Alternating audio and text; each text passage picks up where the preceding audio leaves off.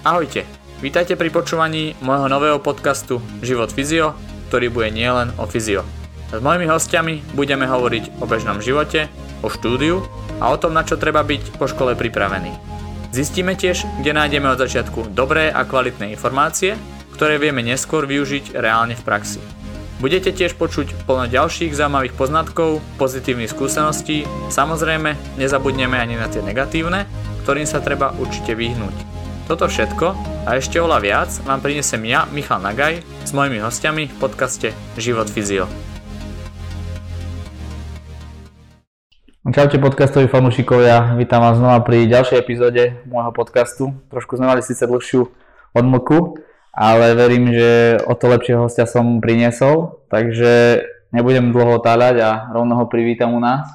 Takže Denisa, vítam ťa v mojom podcaste a som ešte raz rád, že si prijala moje pozvanie. Ďakujem. Keby sme sa ťa opýtali, že kto si?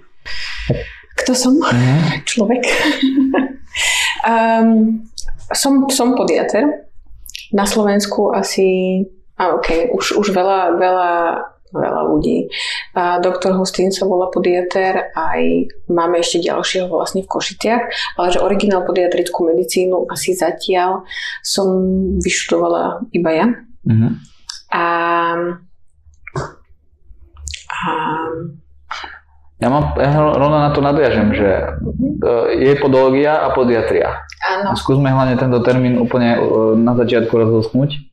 Podológia, podológia inak e, v Španielsku je podiatria, len aj v Grécku.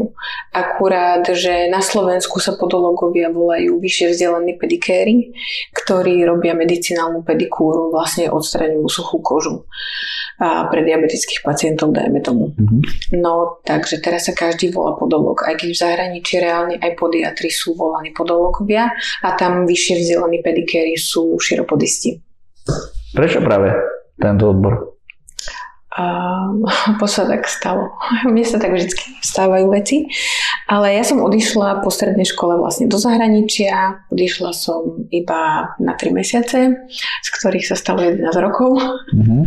Ale na tie 3 mesiace som išla vlastne postrážiť takým e, známym deti počas leta a naučiť sa angličtinu.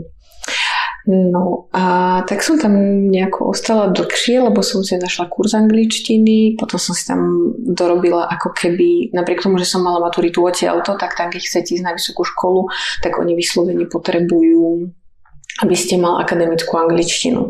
A aj keď som mala kurz angličtiny, tak som si ho chcela dorobiť v rámci biológie, chémie, matematiky a toho vedeckého oboru, tak som si urobila aj teda ako keby znova maturitu v tomto ich science, v tom vedeckom smere a potom som si dala prihlášky na vysoké školy. A keďže som vedela, že musím aj chodiť do práce, tak som si musela zvážiť, ktorú časť medicíny budem schopná študovať a aj chodiť do práce. Tak som si to tak vyselektovala, ostala mi zubarina, klinická psychiatria a podiatrická medicína. No a zubarinu by som nezvládla, lebo zuby sú zuby. Psychiatriu tiež nie, to by som si pravde dobrala domov alebo tak. Tak tá podiatria mi bola najbližšia, lebo tam máte aj neurológiu, aj ortopédiu, tak som si vybrala podiatriu. Je niečo z tohto odboru, alebo aj na Slovensku funguje nejaká škola, dajme tomu niekde bližšie ako Británii? Tu v okolí Polsko, Česko alebo niektoré mm, Maďarsko napríklad? Nemajú to ani Poliaci, ani Maďari, ani... Tu, tu na okolí to nemáme. Štandardne sa podiatrická medicína študuje buď v Británii, alebo v Amerike, Kanade a v Austrálii. V Austrálii majú univerzitu, ktorá sa vyslovene zameriava na biomechaniku a oni robia veľa výskumu a odtiaľ sú takí biomechanici ako asi od niekiaľ to ani v Amerike nemajú tú biomechaniku takú vyšperkovanú ako v Austrálii. No ako prebiehalo to štúdium? V podstate však, dobre, rozprávame sa, že, alebo teda hovoril si, že v angličtine to bolo, že to bolo možno ťažšie, takisto pre Slováka rozumieť tým veciam a tak ďalej, nemusí to byť úplne jednoduché. Ja sám viem, že e, keď mám zahraničný kurz, tak je to oveľa ťažšie pochopiť a, alebo teda rozmýšľať nad tým dvojmo, že ešte po slovenčine to preložiť a vlastne čo tým myslí, aké to bolo? Tomto ja som nejaký veľký problém nenašla, pretože ja si myslím, že aj bežný trojkár z našej školy je tam stále jeden z tých lepších študentov. Pretože to, ako my sme učení sa proste drillovať a naučiť sa veci, aby sme vedeli a máme, máme common sense um, Cit. Common, common sense, že máme ako sa to volá? V matematike potrebujete common sense. Logické myslenie. Logické myslenie, áno. My máme veľmi dobre, podľa mňa, v našich školách vybudované logické myslenie, že musíte rozmýšľať, aby ste sa niekam dostal. A to oni štandardne v rámci ich výuky v tých nižších ročníkoch nemajú. Takže my sme, vždycky sme podľa mňa od tejto časti Európy lepší študenti ako inde. Takže to štúdium nebolo až také hrozné a angličtina napriek tomu, že angličtina teda vôbec nebola moja silná stránka, tak eh, to bolo úplne, úplne v poriadku, lebo oni aj v rámci eh, normálne eh, hovorenej reči používajú veľa prebraných latinských názvov, takže tam to nebolo až také hrozné. A zo, zo súľadiť štúdium s prácou tiež nebolo také ťažké, tým, že sme ako keby múdrejší tak vy si môžete nastaviť, koľko modulov chcete robiť v semestri. To nie je ako tu, že proste prídete na vysokú školu a máte to fixné. Vy keď si mhm. poviete, že sa na to necítite a máte, dajme tomu, rodinu, lebo tam je bežné, že vysokú školu idú študovať aj starší ľudia a chcete robiť iba jeden modul, môžete robiť iba jeden. Ja keď som bola stále relatívne z tých mladších študentov po 20 lebo som mala aj 50 ročných spolužiakov, tak som mohla si povedať, že OK, tak ten prvý semester, keď som ešte nevedela ani kde je sever, že si dám proste 3 alebo 4, čo sú také zvládnutelné. Nabuchala som si to tak, aby som mohla chodiť pondelok, útorok, streda do školy a dajme tomu štvrtok, piatok, sobotu, nedelu som chodila do práce.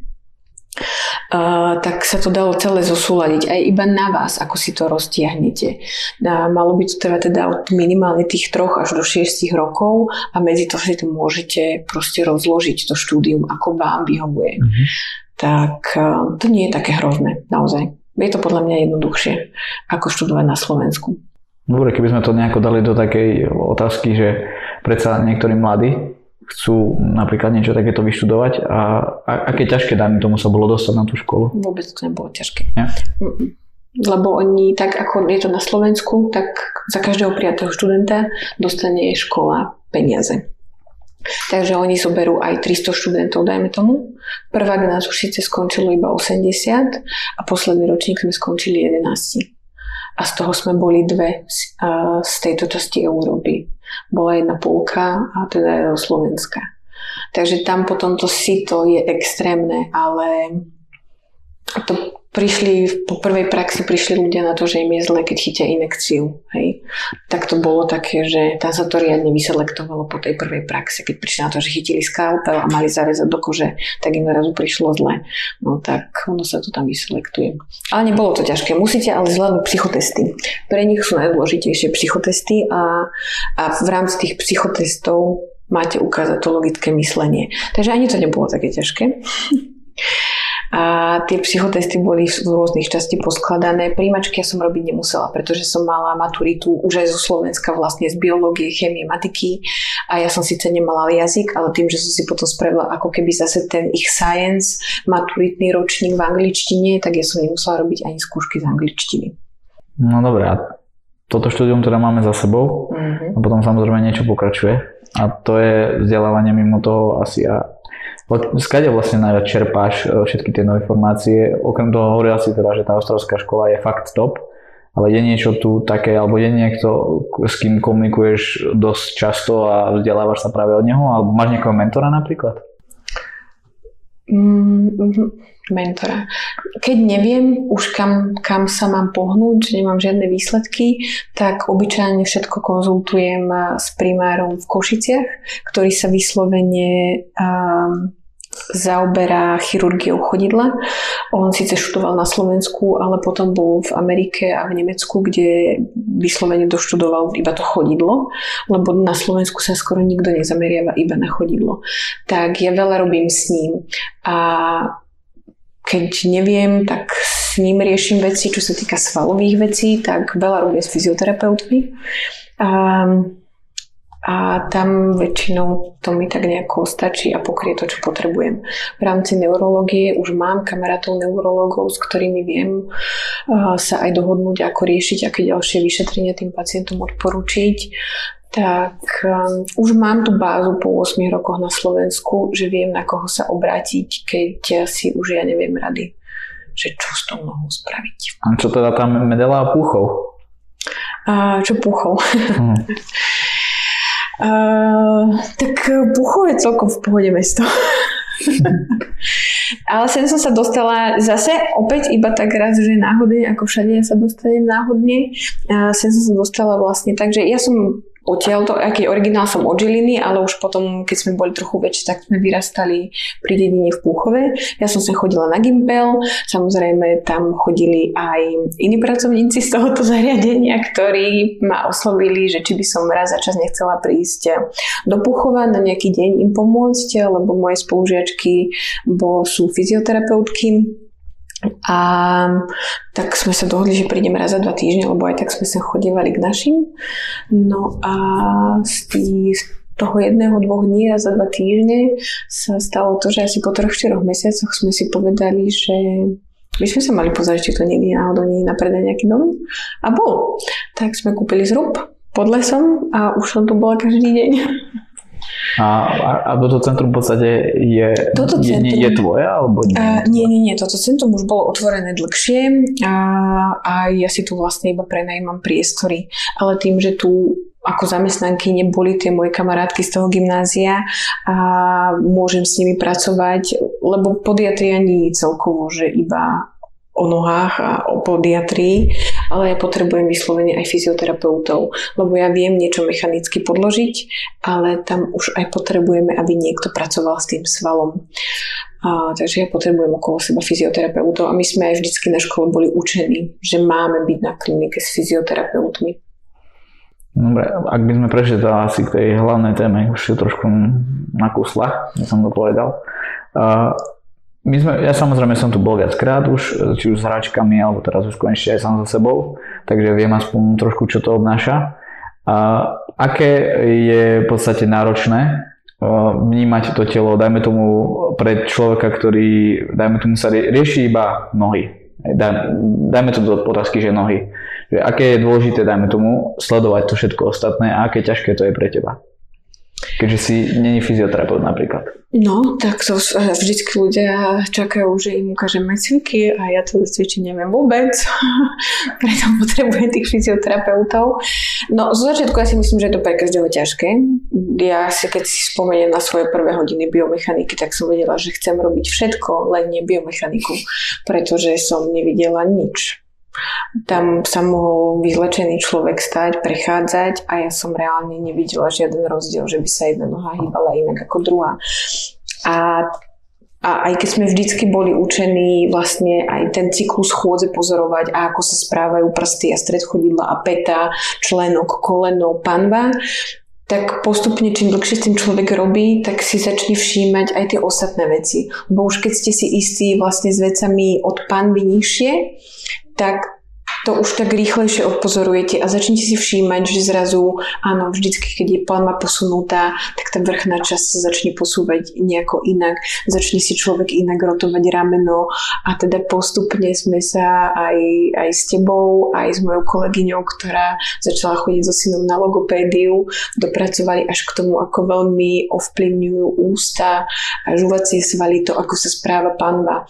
A to už keď si potom človek začne všetky tieto súvislosti spájať, tak tak uh, už príde aj na to, že keď príde športovec, ktorému po dvoch, dvoch rokoch zložili strojček a zrazu v priebehu troch mesiacov bez žiadnej zmeny, žiadneho zvyšeného tréningu sa mu stane tlaková zlomenina vlastne na 5. metatardy a keď sa vyzlečie, tak vyzerá úplne inak ako pred pol rokom, tak si postupne začnete dávať všetky tie veci do súvisu, že to musí byť iba z toho, že zrazu dali dole strojček a on nám prestal si nám zdávať ten nočný strojček, ktorý ešte mal nosiť.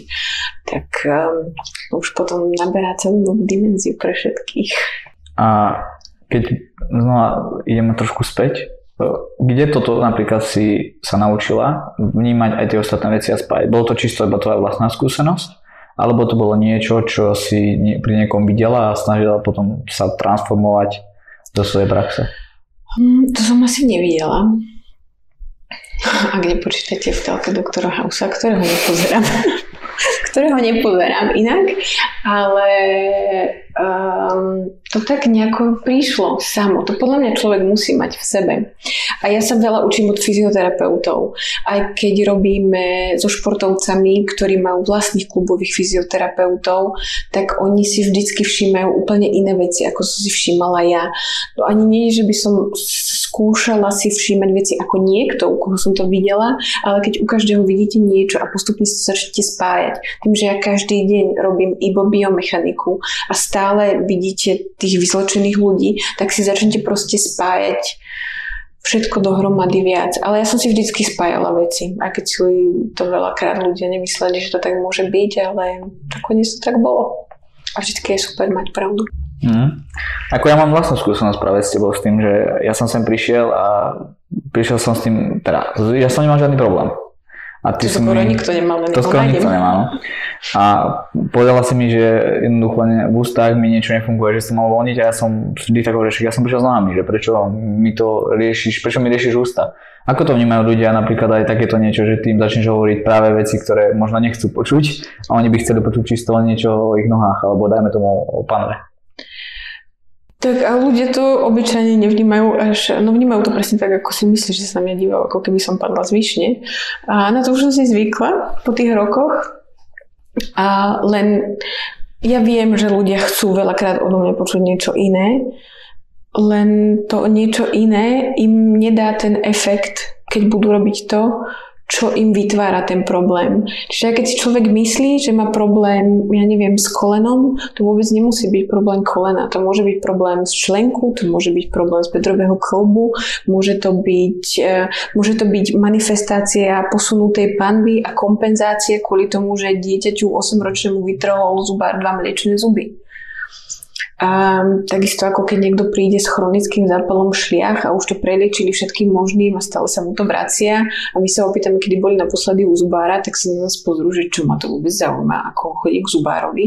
Lebo obyčajne, keď máte niekde zápal v tele a väčšinou tie zápaly z čelustie a z nosových dutín sa premietajú do chodidiel, tak mu im hovorím, tak keď máte problém, chodíte si dať vyvrtať zub, zubár vám to spraví, do troch dní prejde bolesť nohe. A on to tak aj väčšinou je. A to nie som iba ja, napríklad ja poznám športového lekára, ktorý tiež vždycky pošle e, športovcov aj k zubárovi, aby si boli istí, že proste tá ústna dutina je čistá, nie je tam žiaden skrytý zápal, žiaden kas a môžu sa potom oni ďalej s tými bolestiami zapodívať. Ja som toto počul, jedna hračka basketbalová, takisto mala problém dlho s achilovkou a nevedeli to vyriešiť a potom ju poslali k Zbarovi a o 3 dní bolo po probléme, ktorý možno mala rok, ak nie aj dlhšie. Mm-hmm. Takže asi, asi to má niečo do seba a... To Hovor, že ti hovor, skážem do reči, to nebýva iba zubár, to už sme videli aj keď má niekto chronickú alergiu a dajme tomu 4 roky používajú stále tie isté lieky. Tie lieky už im nezaberajú a oni síce nemajú tie príznaky až také, ale je tam stále vlastne v nosovej dutine zápal a vtedy ich bolia šlachy. A veľakrát stačí iba keď im zba, zbalia keď im predpíšu iné lieky, čiže zase to bude mať iný účinok, ten zápal sa stiahne a vtedy tie bolesti ustúpia. Takže to je iba zubár, to je vyslovene aj nos a už sa nám aj stalo, že mal niekto ako keby cystu v čelusti ktorá u zubára, keď ju videli, síce vedeli o nej, že tam je, ale nerobila problém. Ale tá cista robila problém ďalej v nosohltane. A to keď sa potom preliečilo z ušenosno krčného, tak zase prestali bolesti pety. Hm. Ja som v podstate túto tému hlavnú nazval aj, že to bude nejaký náš freestyle, hlavne v tomto. A ja, som, ja by som sa chcel dostať možno od uh, nohy až po tú hlavu, ale nejako postupne a tak, aby sme obsiahli čo najjednoduchšie, čo najviac. Takže skús aspoň trošku svoj pohľad uh, povedať, čo pre teba znamená noha a čo je koleno a ako vnímaš tú celú biomechaniku tela až po tú hlavu, dajme tomu až po tie svaly čelusti alebo mm-hmm. oči napríklad. Chod, oči. Chodidlo je základ, to je, to je báza, hej. tu máte ako podklady na dome. Pokiaľ nemáte dobré základy, tak celý dom proste nebude dobrý.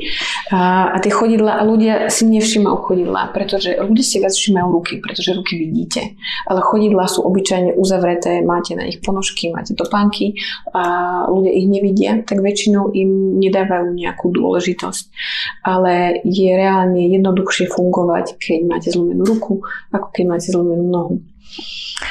A celkovo iba jednoduché veci ako zarastanie nechta môže byť spôsobené tým, že sa napríklad dieťa narodilo cisárským rezom a neprišlo počas pôrodu tým takým odtlakom, ako sa tie deti odtlačia, keď sú dobre otočené, lebo ten subtalárny klb ostal v tom ekvinovárnom postavení, ako sa vyvíja počas toho vývoja. Tak to sú také jednoduché veci, ktoré si možno ľudia myslia, že to nemá vôbec e, žiaden význam do budúcna, ale už aj to, ako si deti niekedy podkladajú pršteky jeden pod druhý, tak to väčšinou si signalizuje, že v rámci toho ďalšieho vývoja a postavenia tých vyšších klbov bude nejaký problém. Aj keď ho oni momentálne nevidia, lebo tie bábetka ešte nechodia a OK, pri pretáčaní už to je vidno, ale nie každý si to všíma, ako sa dieťa pretáča, takže to sú také základné veci a chodidlo členok, postavenie členka je základ toho, ako sa bude správať koleno a bedrový klb, čiže aj postavenie panven keď sme pri článku a pri tomto celom, bol, bol som tu s jednou hračkou pri tebe a v podstate ona mala postavenie tých noh úplne, že každý, kto by to videl, tak by to vyhodnotil, že to je noha, ktorá je plocha. plocha. Okay? A ja som povedal, že je opačná. A že je opačná, skôr, že je funkčná. A toto je, myslím si, že taký veľký problém celoslovenský, že lekár to vyhodnotí a nemá žiadne podložené merania na to, aby to zvládol. Preto sa pýtam, e, aký je rozdiel práve to, tá funkčnosť medzi, a teda tá funkčnosť a to, že tá noha je plochá. Alebo plochá noha neexistuje, lebo aj taký názor je. No, lebo nie je plochá noha ako plochá noha. A zase veľakrát ľudia majú ploché nohy a ja ich napríklad nechcem ani meniť, ani riešiť, lebo im iba vadí, ako tá noha vyzerá ale to neznamená, že nie je funkčná. Lebo niekto môže mať nohu ako palacinku, doslova, že ju úplne pricapenú, ale nemá bolesti ale ide to riešiť kvôli tomu, že má ploché nohy a každý mu hovorí, že by to riešiť mal. Ale pokiaľ fungujú zamykacie mechanizmy vlastne v kuboidných kostiach za metatárzmi, tak on to vôbec nemusí riešiť a je to iba jeho geneticky daná noha. A preto nie je ani dobre porovnávať, že má niekto plochšiu nohu ako niekto druhý, pretože niekomu fakt reálne úplne plochá noha nemusí robiť žiaden problém a niekomu iba jemné ako keby zníženie do tej vnútornej strany už robí veľké problémy. A, takže hej, nie je plocha noha ako plocha noha a na Slovensku veľa sa používa um, termín získaná plocha noha. Skoro všetky deti majú získanú plochu nohu ale väčšinou je to iba funkčná plocho, plocha noha, kvôli tomu, že svaly nefungujú v dolných končetinách tak, ako by mali, aby si dokázali udržať tú pozdĺžnú klembu v peknom postavení. A väčšinou je problém vlastne v členkovom klbe. Len ľudia vidia tú padnutú pozdĺžnú klembu, všetky tie svaly, v prípade veľa vidíte, tam má ešte tuk, tak to vyzerá ešte horšie. A Vtedy všetci riešia ploché nohy, ale niekedy stačí iba počkať a poslať ich fyzioterapeutovi na nejaké cvičenia alebo im poradiť nech veľa. Deti e, šplhajú na prelieskách, na odrážadlách, nech začnú chodiť a tá noha sa začne správať úplne inak. Po prípade, keď začnú chodiť na logopédium, tam sú tie zmeny ešte úplne iné. A veľakrát sa deje, že takto lekár alebo niekto vyhodnotí možno aj fyzioterapeut túto plochu nohu a samozrejme, čo povie prvé, kúpte si ortopedické vložky. Je to problém podľa teba potom, že ten človek mm. vlastne nastaví to chodidlo úplne do pozície, ktorá Na možno nie je to ale nie je problém. To aj, to aj preto rozprávame o tom. Pretože my štandardne, aj keď si dostaneme hoc aké vložky, tak väčšinou bývajú v neutrálnom postavení. A to je aj veľakrát ľudia prídu a povedia, že už mali vložky a nenosili ich, pretože im vadili. Lenže naše vložky, ja si požičam toto, majú vlastne nejakú nejaké podloženie a tam majú dodané z rôznych materiálov, vypodloženia na meké tkanivá, čiže na svaly a šlachy, aby ich vytlačili do nejakej pozície. Čo je samozrejme nepríjemné. Ja tiež, keby som dieťa a niekto ma postaví na vložku, kde mám túto výplň a túto výplň a celá tá noha je taká iná, tak tiež by sa mi to nepáčilo. Takže my keď tým, že je tá peta neutrálna a máme tu iba tie výplne, tak je to nepríjemné. Lenže tá vložka reálne toho moc neurobí. Preto veľa ľudí povie, že... Vrátim? že prídu po tom, ako už chodili na, oper- na ortopédiu 4-5 rokov, ale nevidia žiaden výsledok, lebo tie svaly na tom reálne nerobia nič. A, takže keď aj takúto vložku človek dostane predpísanú alebo si ju kúpi v nejakej ortopedickej výdani alebo v lekárni, tak ako reálne on mu neublíži lebo tam není zabudovaný žiaden uhol, ktorý by aj korigoval a vlastne postavenie klbu. OK, keď si zvykne na ten tlak na to meké tkanivo, no tak maximálne tam bude mať najskôr nejaké plusgiery alebo zhrubnúcu kožu, ale že by mu to ublížiť ublížilo, tak tomu našťastie neublíži. Hm, hovorila si o logopédii a tom, že môže to mať vplyv na nohy? Logopédia, alebo aj nohy na logopédiu. To je také, že z ktorej strany zo človek pojme sa samozrejme logopédi povedia, že asi oni budú mať vplyv na nohy a, a ja to tak beriem, že u každého je to iné každý človek je iný a veľakrát ja som si myslela, že keď ho nastavím takto, tak to bude pre neho to dobré a on sa zrazu prešiel ten človek a povedal mi, že on to teda vôbec tak necíti. Tak uh, už som sa naučila tak viac asi aj dbať postupom na to, čo tí ľudia, ako na to reagujú. Lebo keď automaticky im je to nepríjemné a nepovedia, že je to príjemne a necítia sa vyšší alebo ľahší alebo vystretejší, stabilnejší, tak väčšinou viem, že to nastavenie nie je úplne také, ako by malo byť a že možno sa snažíme odkorigovať kompenzáciu, ktorý, ktorú si ten človek vytvoril počas rokov. Um, a v, preto ja aj veľakrát ich musím povyzúvať a pomeniť, kým to není všetko tak, ako by malo byť. Mm-hmm.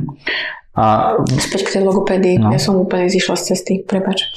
Um, logopédiu. Tým, že rečové centrum a pohybové je veľmi blízko seba, tak možno aj tam je tá nadväznosť že keď aj logopedičky vidia, že to dieťa veľmi rýchlo začalo ako keby, že bolo také, že stagnovalo určitý čas v tej logopédii a zrazu sa začalo pohybovať, tak veľakrát je to aj spôsobené s tým, že medzi tým prišli rodičia buď niekam na fyzioterapeut cvičiť kvôli tomu, že dieťa má zlé držanie tela a ploché nohy a dostalo ortopedické vložky, do toho začalo cvičiť, začali chodiť na logopédiu a tam ten progres je veľmi rýchly. Ale ja už, a toto napríklad na logopédii učia, čo napríklad neučia fyzioterapeutov alebo ortopédov, že to má spojitosť, tak na logopédov toto učia, že veľakrát to chybné držanie tela aj spôsobuje tú vadu reči, alebo respektíve tá vada reči, ktorá, ktorú my, na ktorú reagujeme, je vlastne iba manifestáciou toho, že svaly sú proste na krku a v ústach poposúvané kvôli chrbtovému svalstvu. Takže veľa logopédov si aj všíma, keď tam príde dieťa, ako si sadne, či sedí celé zhrbené, alebo nejako stále na strane, že logopedi si to paradoxne všímajú a veľa posielajú na fyzioterapiu. Uh-huh. Um, sme späť teda pri článku teraz znova a máme kolona pánova. Ako vnímaš, uh, že môže veľa zranení napríklad vznikať iba z toho zlého nastavenia chodidla? Alebo skôr my... Zranení kolena a bedrového kolbu? No, áno, máme sa, že tam, stále sa bavíme v podstate o tej nohe, čo všetko môže ovplyvniť nad tým. A veľakrát sa stane, či už nejaké krížne väzy a tak ďalej, alebo svalové zranenia a tak ďalej. Aký vplyv podľa teba má disbalancia svalová sila, napríklad nejaký rozdiel medzi prednú, prednú stranou a zadnou stranou a zase nastavením chodidla? Má to nejakú, poviem to odborne, koreláciu dokopy, alebo je to skôr, že myslí si, že to chodidlo je tým kľúčom, aby si vyriešila aj tú disbalanciu? Toto obyčajne je kľúč, pretože keď a, a väčšinou skoro každá noha sa správa inak a, a každá noha má tendenciu si nájsť iný kompenzačný mechanizmus k tomu nejakému problému v chodidlu. Veľa ľudí začne dávať kolonu do hyperextenzie alebo začne ako keby dávať jednu nohu do vonkajšej strany a ako náhle to chodidlo nejde proste stredom a už má nejaké kompenzačné posuny, tak si začne blokovať klby v chodidle. Len to nie sú iba klby v chodidle, automaticky keď sa nám zablokuje palcový klb, tak sa nám zablokuje aj bedrový klb. A to napríklad pri športovcoch ako futbalistoch, keď oni zastavia prúdku, že zabrzdia a zmenia smer, automaticky evokuje natiahnutie zadného seden, sed, stehovného svalu. Hej. A, veľakrát to tí športovci napríklad, že dlhodobo pociťujú počas tréningov, ale nejako tomu nedávajú veľkú takú nejakú, si to nevšímajú, pretože ten ťah tam stále je, oni o tom vedia, že to tam je, ale nerobí im to problém. A ešte takým nepríde jeden deň už kontinuálneho opotrebovania, ten čas, kedy on sa zastaví, štandardne v nejakom dôležitom zápase, hmm. že sa zastaví, sa brzdí, otočí a vtedy sa natrhne alebo roztrhne ten sval. A a potom už to začnú riešiť, ale obyčajne to opotrebovanie kontinuálne a hlavne pri športovcoch v zvýšenej záťaži, tak ono sa to vždycky prejaví. Malé deti v tomto napríklad, keď majú nejaký takýto problém, tak malé deti to vedia paradoxne pomenovať lepšie ako dospelí ľudia.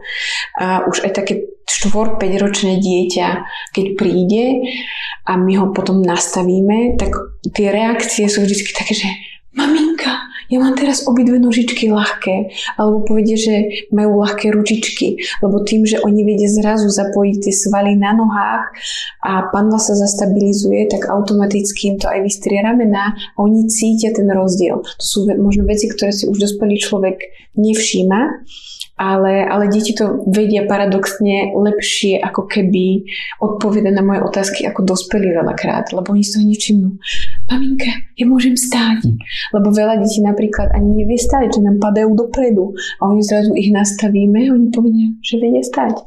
Tak aj také veci sa dejú. A to je pekné, lebo tie deti fakt potom tak veľmi rýchlo na to tie svaly reagujú a, a posúvame sa. Aj rodičia sú z toho nadšení, všetci sú nadšení, aby som si potom chcela zobrať domov a dať na poličku, aby som sa mohla aj dívať. Myslím si, že takéto niečo je e, spojené s tou neuroplasticitou, že jednoducho sú ešte tie deti v, takej, v tom vývoji, kde dokážeš ešte ovplyvniť stále. Určite deti sú úplne špongiózne, takže oni aj reagujú rýchlejšie, aj, aj celkovo aj fyzioterapeutom sa podľa mňa, už keď to dieťa vie ako keby reagovať na toho fyzioterapeuta a pracovať s ním, tak tie výsledky tam sú extrémne rýchle a, a veľmi pekne viditeľné. Tak sú to deti, no. Sú našou budúcnosťou, nie? Aj tvoje? Akurát som sa na tým zamyslela. um, určite áno. Sú tvoje deti dostatočne vyšetrené? Uh, um, Alebo takto skorigované? No tak určite, hej, ja svoje deti korigujem napriek tomu, že deti by sa nemali korigovať v nejakých tro, troch rokov, tak môjho syna ja som asi od dvoch rokov korigovala, pretože som sa na to nemohla dívať, ale tak to je také, že na to vlastné dieťa ste asi buď to úplne prehliadate, alebo ste až veľmi na to zameraní, ale akože môj syn má exkluzívne klemby, že by ste si tam mohol zaparkovať aj krásne vláčik na hrane napríklad, kdežto moja dcera to je úplne, že opačný prípad. A sa vám chcelo, že sme boli na dovolenke a ona si tak capkala z tej pláže. Normálne to bolo počuť, že čo je počuť aj doma, keď ona chodí. A za nami zrovna išli Slováci a tá pani hovorí tomu mužovi, že pozri sa, ako to dieťa cápe tými lami. A teraz ja som sa otočila a oni, že je, to ste vy a to vaše dieťa má takéto nohy, ešte ma aj k tomu poznali. No, tak ale ja akože fakt naše deti sa snažím, cvičíme skoro každý deň a strečujeme, ale nikdy tie výsledky asi na svojich deťoch ja nebudeme také ako na cudzích deťoch. A mala by som zvažiť ich zobrať niekomu inému, len toho iného človeka som ešte nenašla. Tak musíte za hranice asi, to je jediná šanca. Nie, ja ho nájdem určite aj na Slovensku. Ja si myslím, že im by stačil fyzioterapeut, ktorý by sa im možno povenoval inak, alebo by si ich pozeral. A to sa inak stáva aj moje kolegyni fyzioterapeutke, že ja vidím na jej synovi niečo, ona tým, že ho vidí každý deň a tým, že ho iba rýchlo sprchuje, keď je vyzlečený a zase pomáha robiť iné veci, tak tie vlastné deti tak nevnímame. A to je veľakrát inak prídu rodičia a zrazu, keď sa túto dieťa vyzlečie, tak oni ostanú zrožnení, že si to nikdy doma nevšimli. A tak ako na odľahčenie, to si nevšimneme ani my. A keď prišla moja kolegyňa fyzioterapeutka s dieťaťom k ďalšej fyzioterapeutke, ktorá bola zhrozená, že či to nevidela ešte aj fyzioterapeut, tak, eh, tak, tak nie, my tu doma proste asi nevidíme. Tak tam sa hovorí, že obuvníkové deti chodia bose, tak asi to platí. Moje nechodia bose, oh, vôbec sú obuté, vytuningované, všetko, len to ostatné nejako nefunguje ako s tými ostatnými deťmi. Ja som mal posledné podcasty a my sme sa o tom aj rozprávali, že riešili sme trošku ženy a ich panvu. A keďže sme prebrali trošku tie kolena, tak poďme na tú panvu. Hovorili sme my spolu už viackrát aj o tom, že predsa menštruácia, rôzne, ženy teraz využívajú rôzne kališky, uh, neviem čo všetko. Uh, ako veľmi vplýva napríklad čisto na takú bolesť menštruáciu, bolestivú menštruáciu konkrétne to chodidlo? No, chodidlo hlavne vplýva na postavenie panve a všetko vlastne v panve uh, nejako reaguje na, na to jej postavenie. Čiže ak máme jednu nohu výrazne viac vpadnutú do toho plochonožia, do valgozity ako tú druhú, tak na to automaticky zošikmí panvu. A tam veľakrát na tej zošikmenej strane, tým, že je stále ako keby útlak väčší na tú jednu stranu, tak aj vaječník má tendenciu sa ako keby tak viac zasunúť dozadu. A to aj veľakrát, že nám povedia aj na sonie u lekára, napriek tomu, že tam ležia, že je ako keby viac schovaný a je ťažšie nájduteľný ako keby na tom sone sklone. Ale to spôsobuje aj iné stiahovanie svalov, ktoré automaticky sa aj v tých menšturačných krčoch prejaví. Veľakrát sa nám stáva, že majú ženy časté infekty močových ciest a pritom na urológii je všetko čisté, všetky výsledky, ale iba tým, že je tam vlastne to našikmenie, tak automaticky tá močová rúra nie je ani taká priechodná, aj tam ten útlak a nad tým, že nie je voľná, tak sa tam vytvára reziduál, čo spôsobuje vlastne časté infekty. Tak veľakrát v priebehu pár mesiacov od toho nastavenia a zacentrovania panve sa vedia vyriešiť aj takéto problémy. Samozrejme, že už keď to vedno je stiahnuté na tej jednej strane viac ako druhé, no tak to už ja vložkou iba ako keby neodstránim a tam treba reálne pracovať aj s fyzioterapeutom. Jediné, čo my tou vložkou dokážeme spraviť prácu pre toho fyzioterapeuta ľahšiu, lebo my tým, že tú panu zacentrujeme a ona tá žena po tom ošetrení nejde hneď ako keby do záťaže a zasa tie svaly nepreťažujú, tak ten výsledok vy máte potom rýchlejšie a, a nevracia sa to tak naspäť k tomu horšiemu, ako keď nemáme to podloženie. A stretol sa s niečím, že dajme tomu aj to tehotenstvo by to vplyvalo? No tehotenstvo ja, ja vôbec, keď sú ženy tehotné, alebo veľakrát aj keď ženy tak rozprávajú, že by chceli byť tehotné, tak ja ich nekorigujem uhlami. Pretože my používame uhly na to, aby sme nastavili chodidlo do anatomicky najlepšej vhodnej pozície pre to chodidlo samé. A vtedy tie svaly sa tak začnú zapájať viac ako by mali a oni si to dokážu držať. Lenže my tým, že meníme tie uhly, tak a každý si na to musí zvyknúť. To je iba, že dostanete vložky a od zajtra ich nosím furt durchom durch. No tak e, to tam vôbec nefunguje. O tom sa presvedčilo veľa ľudí a musia si na to zvykať. A keď im dáme tie vložky a oni si chcú zvykať a ostanú mi tehotnej, tak im automaticky majú proste príkaz zavolať na recepciu a musia ich prestať nosiť. Pretože ja nemôžem, keď je to telo zvyknuté niekoľko rokov pracovať v nejakom postavení a ja ho zrazu zmením, tak automaticky aj zmením to, kde sa ako keby to dieťa začína vyvíjať. A to si nemyslím, že je vhodné, pretože to dieťa by na to nemuselo reagovať ako keby veľmi pozitívne. Mm. Ako sú to veci, že ja, keď sa o tom rozprávame, tak veľa vecí sa mi spája a príde mi to, že e, by bolo možno dobré niečo takéto aj e, ešte viac posunúť medzi ľudí, predsa, neviem, dobre, mala by si asi plnú čakaren, ale to už máš aj tak, to už máš aj tak, takže tam rozdiel není. Ale sú to veľmi dobré informácie aj pre, či už pre ženy, či už pre mužov celkovo. A pritom... Keď ešte môžem ti no, skočiť, už keď rozprávame. A, a veľakrát paradoxne sa aj stane, že sú ženy, ktoré napríklad uh, mali problémy s otehotnením, ale veľakrát je to skôr to, že majú problém donosiť plod. A už ako príde do určitej váhy, tak vtedy potratia. A keď my tú panu nastavíme, oni nám tak fungujú aspoň 6 až 12 mesiacov a potom ostanú tehotné, tak sa nám stalo, že konečne ten plod donosili, lebo tam bol ten, tá, tá svalová rovnováha na každej strane bola rovnaká a tým pádom oni nemali ten útlak v rámci tej panvy a to dieťa boli schopné donosiť. Tak aj to sú také, že parádňanské veci. A jedno dieťa máme inak aj túto v uchove, také. A sa veľmi s tešíme všetci, a napriek tomu, že nie je moje. Myslíš si, že takéto niečo by bolo dobré nejako dostať medzi ľudí, nejakou formou inou? Veľa ginekologov ale to vie a sú si toho vedomí. A veľa ginekologov aj pošle no, dieťa, nie dieťa, ale matku na tú ortopédiu, len už tam sa to tak zastagnuje, lebo naši ortopédi akokoľvek sa chcú snažiť. Jedna vec je, že aj keď chcú a vedia, tie, že tie nastavenia fungujú a chcú to nejako zmeniť, tak uh, im to zase v ortopedických uh, prevádzkach nevyrobia, lebo my to tu tak nemáme rozvinuté. Ani ortopedickí technici nie sú vlastne vedení do toho nastavovania uhlov až tak.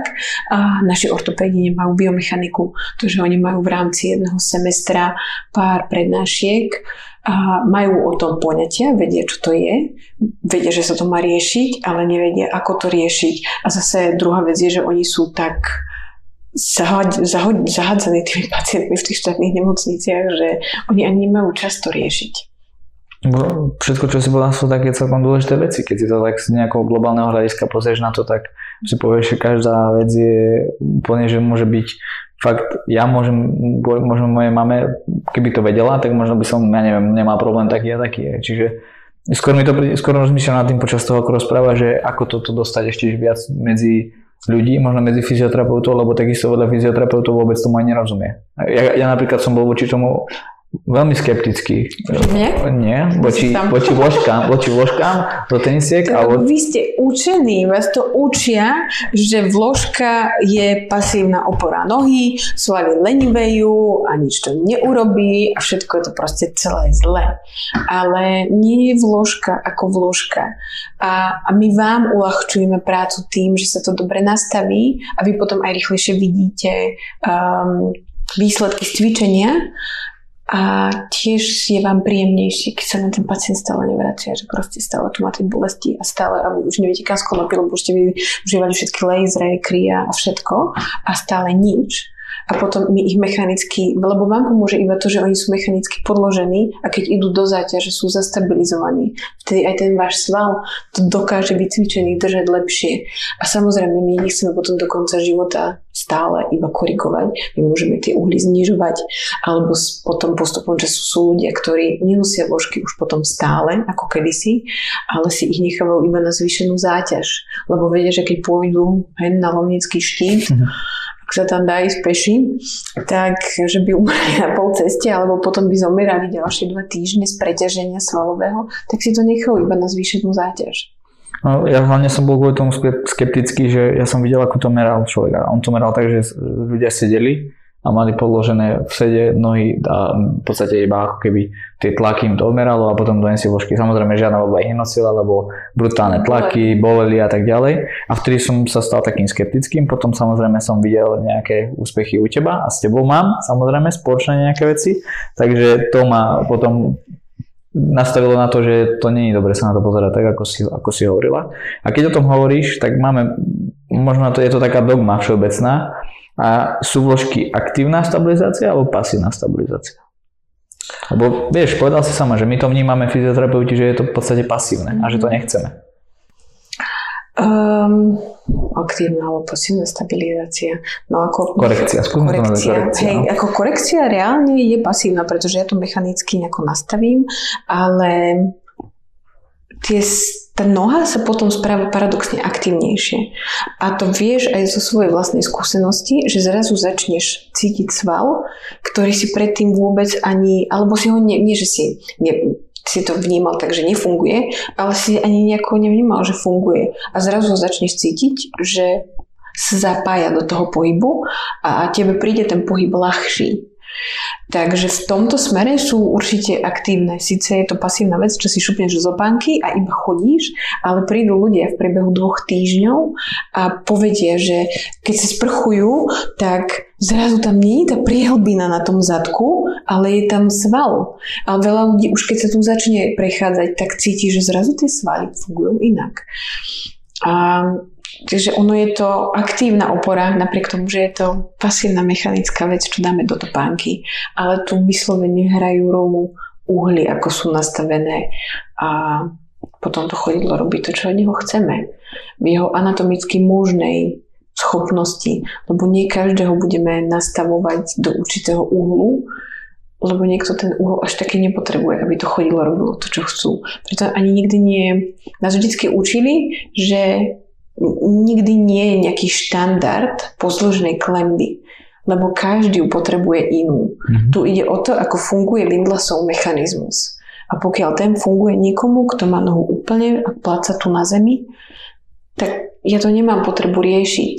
A veľakrát, aj, aj nedávno sme tu mali mamičku, ktorá mala uh, dieťa so zahraničným otcom a každý hovorí stále dookola tej máme, bože, pozri sa, aké má to dieťa ploché nohy, ale u tmavších ľudí je normálne, že oni majú tú pozdĺžnú klembu, proste nižšiu. Ja som nikdy nechápala, keď som bola vo futbalovom klube, ako tmaví hráči dokážu to rozcapené chodidlo narvať do takej úzkej kopačky. Veľa z nich napríklad týchto tmavých športovcov ani si nepoužíva tú originál stielku v kopačke, pretože to chodidlo oni majú také široké, že iba to narvať do tej kopačky je pre nich ťažké. A kožené kopačky už sa až tak veľmi ako sú, ale nie až tak ako kedysi, takže pre nich je to ťažké byť v tom, lebo je to celé široké. Len to neznamená, že keď ich nohy chodidla nevyzerajú tak ako naše, že nie sú funkčné. A toto je zase paradox perfootovej obuvy, keď vám nejaký beloch, to nechcem zrovna vyslovene takto mm-hmm. kastovať, ale proste takto je. Príde, že proste tmaví ľudia nemajú problémy s chrbátom a oni nosia, chodia stále bosy, ale oni prirodzene tú štruktúru chodidla majú inú a oni hlavne majú inú svalovinu, ako máme my. Takže tam to zohráva rolu. Tak e, tiež pre nich úplne ich korigovať do neviem čoho, to tiež nechceme, takisto ako pre našich ľudí nechceme až tak veľmi chodiť v barefootoch. Mm. A zase som odišla úplne niekam inám, skončilo to tak, že Ale... mamičke sme povedali, že sa nemusí bať, nemusí počúvať iných ľudí, pretože to, čo je normálne pre jej dieťa, nemusí byť normálne pre iné. A zase naopak, tak dieťa fungovalo krásne, tak ako má, nemá žiadne bolesti, pekne chodí, beha, to nie je problém. Ale mm, podľa mňa si úplne dobre, lebo som zase išla do témy, do ktorej som chcel ďalšie a to je barefoot. Skáčem, to je dobré, že skáčeš. Však je to freestyle, sme si povedali, takže môžeme. Alebo. A poďme teda na ten barefoot. Teraz je to obrovský boom, každý nosí tenisky, tie bio barefooty, neviem aké, každý chce chodiť bosy a neviem čo. Skús na to povedať svoj názor, ale môžeš, môžeš hejtovať kľudne. Máš ja to už som, nie, ja už som, už, už ako starnem, tak, eh, tak jemnem. Áno, kedysi som bola extrémny odporca barefootov, ale boom je to teraz iba tu. Eh, ešte pred nejakými, neviem, určite to aspoň 10 rokov a viac. Viac ani neviem hovoriť, to si myslím, že som úplne stará. Uh, to bol veľký boom v Amerike a teraz málo kde v Amerike nájdete niekoho v barefootoch. Tam mávali také hardcory, že tam a neviem, ako sa to volá, ale to sú vyslovene bežci v barefootoch, ale oni behajú napríklad po schodoch iba vysoké budovy. Mm, viem, no. Uh, to, ska, so, ska, so, Skyrunner? Áno, hej, oni tam majú úplne, sa, že, že sa tak keby, no také disciplíny, hej? Ano. Tak sme mali, ja som aj veľa berfuťakov týchto disciplín videla a, a to je proste niečo neuveriteľné, čo to spraví s našimi nohami. Uh, takže tam už to není až taký boom, ako to bol, tam už to viac menej úplne išlo dostratená, no len teraz proste tý, tento typ topaniek má veľký marketingový tlak, Prítlak? uh, prítlak hej, uh, na spoločnosť tu, tak, uh, tak to nejako beriem, ako to je. Keď niekoho vidím v barefootoch, už nemám tú tendenciu prísť a poklopkať mu po ramene, že halo pane, ničíte si nohy, ale už to tak beriem, že budeme mať ďalších pacientov a budeme môcť trénovať operácie a podobne. Ale ale zase sú ľudia, ktorí ich nosia to, na čo boli vyvinuté. Lebo celkovo tá barefoot topánka, ona síce má krásnu myšlienku za sebou, že neutláča to chodidlo a dáva možnosť tomu chodidlo chodidlu proprioceptívne reagovať na tie povrchy, po akých chodia. Tí ľudia len, len ľudia chodia barefootových topánkach po betóne do mesta, prejsť sa do eurovej, láško pláško, lebo však je tu zdravá chôdza. No len tá propriocepcia sa nikdy nemá ako stimulovať a začať vytvárať na tvrdom povrchu.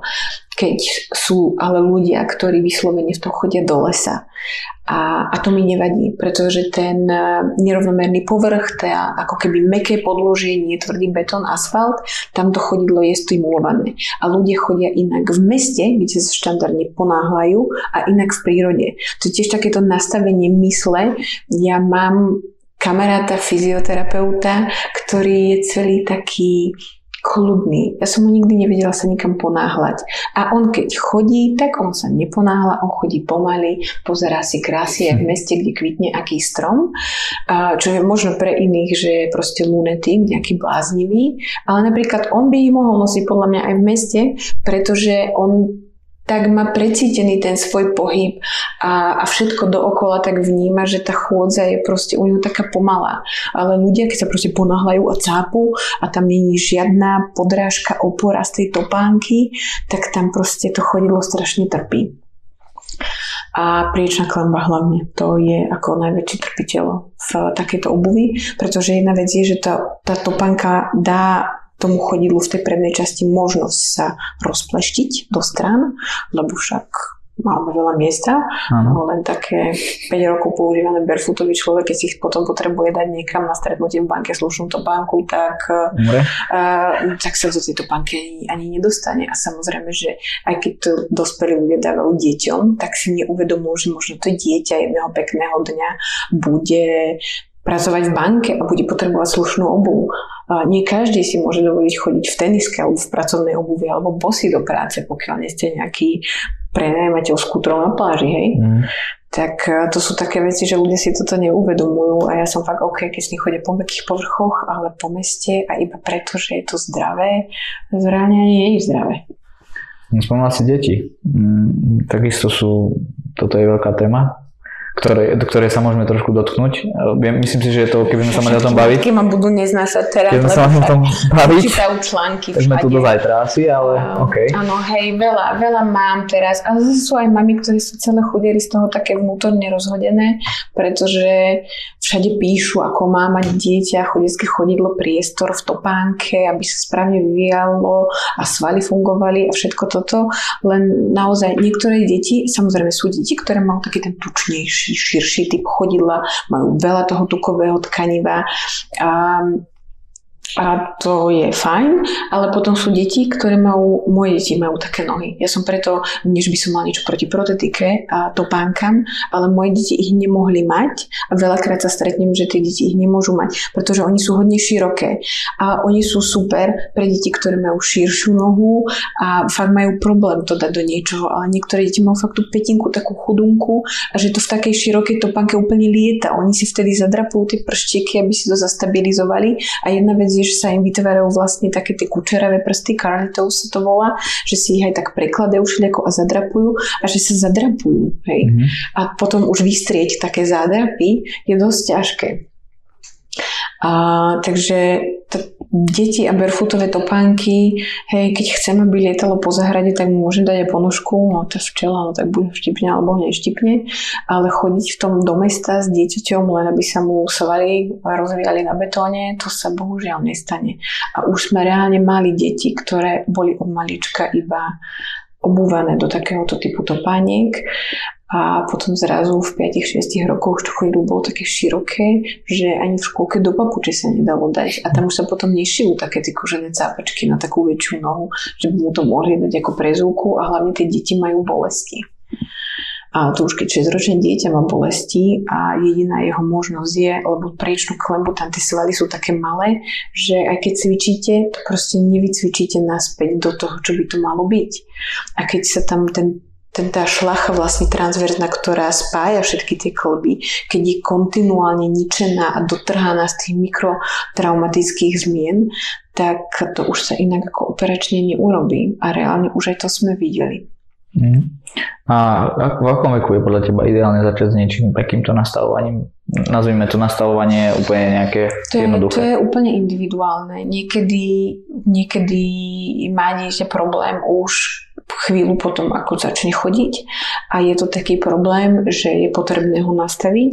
Niekedy fakt tie deti úplne v pohode do 4-5 rokov majú čas a nerobí im to problém. To je veľmi individuálne. Mali sme naozaj aj malinké deti, ktoré iba začali chodiť a už tam bol problém a trebalo ho korigovať, aby sa to nezhoršovalo postupne, ako budú chodiť, ale zase niekedy fakt aj trojštvoročné deti sú ešte úplne v pohode a rodičia sa boja, že prišli neskoro, ale nie. Ale to je individuálne. Uh-huh. Dôležité je, či to dieťa má bolesti pokiaľ sa stiažuje. A to zase také malé dieťa nevie povedať, že má bolesti, ale veľakrát nechce chodiť na prechádzky a stále pláče a pýta sa na ruky a veľa malých detí, čo nevie hovoriť, robí to, že ide, ide, ide a oni si tak veľmi často čupajú a ostanú iba tak čupieť niekde alebo si sadnú, chvíľku počkajú a potom idú. A napríklad rodičia si to nevšímajú a potom ich pošli detská lekárka a keď sa ich človek začne pýtať, že si niekedy všimli, keď to dieťa bolo menšie, že si často čupalo alebo nestíhalo tak behať za kamarátmi, tak oni sa tak vtedy začnú vybavovať a potom vám to začnú hovoriť. Ale to si ľudia, čo si bežne nevšímajú, to sú hmm. veci. Ale hej, to čupanie je také, že oni tie deti si dávajú prestávku. A obyčajne dieťa si nevymýšľa, keď vždy sa pýta na ruky. Jedno, či je s mamou, s tetou, alebo vidí nejaká okolo idúceho, ale len chce, aby ho niekto to zobral na ruky. To nie je preto, že je lenivé a nechce sa mu chodiť. To dieťa reálne má problém s tým chôdzou a je mu jedno, kto ho zobere, len aby ho niekto zobral to dieťa na ruky, aby nemuselo chodiť. Neprišli sme ešte jednu vec a to je chrbtica. Schválne to si zase necháme nakoniec, ale aký máš eh, takisto nejakú skúsenosť aj svoju, akú máš s tým, že ako ten chrbát reaguje na niečo takéto. Predsa teraz je to ochorenie chrbta. A je... Ochorenie chrbta, chybné držanie tela a je... skolióza. Skolióza je, fú, každé dieťa má skoliózu. Um, a hej, nie je skolióza ako skolióza, je skoliotické držanie tela a veľakrát je to fakt iba um, naviazanie na to, ako sa správajú nohy. Obyčajne vidíme, veľa detí má ten problém, že jedno chodidlo viac vpadnuté dovnútra ako druhé to, ktoré je viac padnuté dovnútra. Väčšinou potom, keď tiež poprosím rodičov, aby si pozreli ešte fotky spätne z detstva, tak je to chodidlo, ktorým sa deti ako keby v tej fáze, keď idú z, zo štvornoškovania do stoja, tak oni sa tým chodidlom odrážajú. A ono je vždycky ako keby viac posunuté do tej valgoznej pozície, lenže čím výraznejšia valgozita je oproti tej druhej strane na jednej strane, automaticky to zošikmuje panvu. No a vtedy automaticky deti si začnú aj ako keby tie lopatky sú posunuté, a jedno rameno ide dopredu, majú vypučené brucho, a, takže hej, a hlavne u tých detí to chybné držanie tela je väčšinou naviazané na tú nefunkciu chodidiel. Lebo také malé dieťa, pokiaľ nespáva v nejakej divnej pozícii stále, alebo nebol nejaký problém počas pôrodu alebo po pôrode, tak, tak to býva kvôli tým nohám väčšinou, ten chrbátik. A obyčajné bolesti chrbta bežného človeka máš... Ako, ako ročného človeka. Ako ročného, dajme, dajme to do čísla 35-40. To, vtedy to asi najčastejšie začína. Toto aj skôr napríklad u mňa to začalo veľmi skôr. Ale uh, hej, veľakrát aj tie nohy. Včera sme tu mali pána, ja stále sa pozerám tuto na našho študenta, čo je vzadu. Uh, lebo veľakrát ľudia prídu aj s, radio, s radikulopatiou od neurologa alebo s tým, že stále pociťujú tlak v krížovej časti a iba keď ich nastavíme, oni sa nemusia ešte ani chodiť, iba sa postavia do topánky a povedia, že ten tlak tam není. A ten tlak tam bol niekoľko rokov a ľudia sú z toho šialení a zrazu sa postavia a ten tlak tam není. Tak je to veľmi jednoduché, ako zbaviť niekoho bolesti aj v chrbáte, alebo také tie časté zatuhnutia medzi lopatkami. A veľakrát tí ľudia paradoxne nemajú ani problémy v krížovej časti, ale skôr lopatky, alebo trpnutie rúk, uh, hej, alebo trpnutie rúk, lebo majú takéto vyhrbenie a ten predsun a pektorály poskracované, tak ono to všetko je tak naviazané a my keď tie nohy tak pekne nastavíme, že tá pánva zareaguje, tak oni potom celý vyzerajú tak uvoľnenie a, a, a mne sa napríklad páči na to, ako reagujú muži, lebo veľa mužov príde s tým, že ja som zrazu ako chlap, som vystretý a aj pekný som, aj rovný som, aj to, to tak, tak inak to tí muži prežívajú, ono je to niekedy také vtipné bo oni sú radi a potom povedia, že prišli a konečne ich tá žena stále neokrikuje, že nech sa vystrú a že chodia kriví alebo že sú stále nahnevaní, lebo veľa toho aj ako muži držia chrbát sa vlastne cez ten krk do tých tvárových spalov odráža. Um, a, a sme tu raz mali taký pár, ktorý, keď sa ten pán obul do tých nastavených ortopedických vožiek, tak jemu najväčší, ako keby najväčšia zmena sa prejavila v tvári. A on zrazu povedal, že ja držím otvorené ústa, lebo on bol stále taký ako v takom zatnutí a jeho žena si stále myslela, že je nahnevaný. A on potom zrazu, že vidíš, mi stále hovorí, že som nahnevaný a on to tak vôbec nie je. Lebo jemu práve tým, že sa tá panva ako keby zastabilizovala, tak tie svaly chrbtové mu uvoľnili ten výraz tvári a on bol zrazu taký, on bol taký jem, taká jemnosť mu prišla vo tváre, že tam nebolo takéto zatohnutie. A to bolo tiež veľmi vtipné, keď tá jeho žena teda zareagovala povedala, že konečne nevyzerá, že ste nahnevaní. Je to, je to také úžasné mi to príde celé, že možno... A nie, on niektorých, nie je úplne že ne, niektorý, ako myslím to v niektorých situáciách, ktoré si povedala aj príklady a tak ďalej, tak niektoré veci sú úplne, že v živote by na tým človek nerozmýšľal, že môžem dať niečo súvisť s niečím. A samozrejme aj koláš v knihe hovorí, že keď niečo niekoľkokrát a niekoľko dní, mesiacov, rokov kvapka niekde, tak potom raz to kvapne tak, že už sa to celé vybaví. Hej, to je proste tá postupnosť toho mechanizmu, lebo veľa ľudí povie, že ale ja s tým mám problém iba teraz.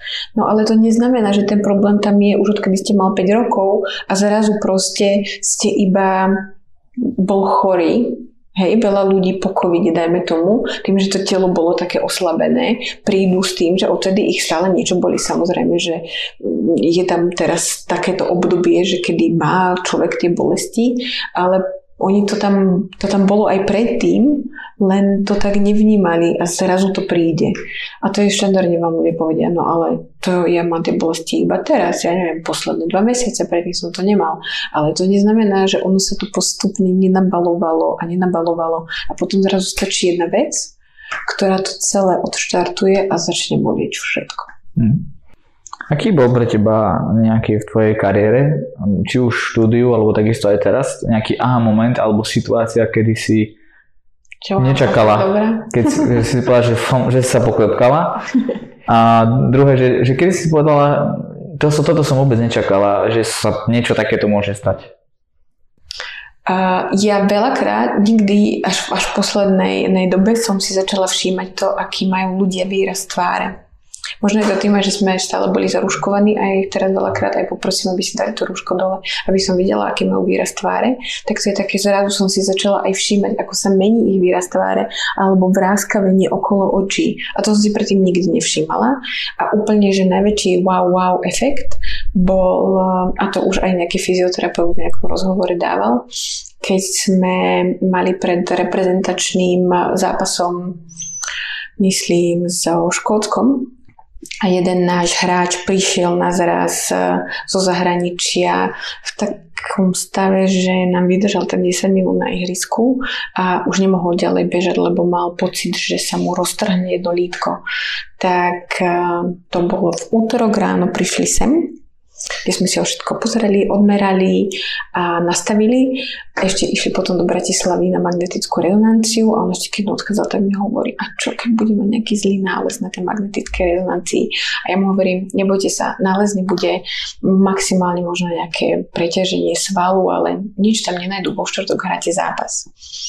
A on, že aspoň prvú polovicu, hovorím určite prvú polovicu. Tak, ale odišiel taký stále, že si myslel, že že niečo proste na tej magnetickej nájdu a ani na ten zápas nenastúpi. To bolo už nie, aby ho odohral celý a ešte dal aj jeden jediný gól.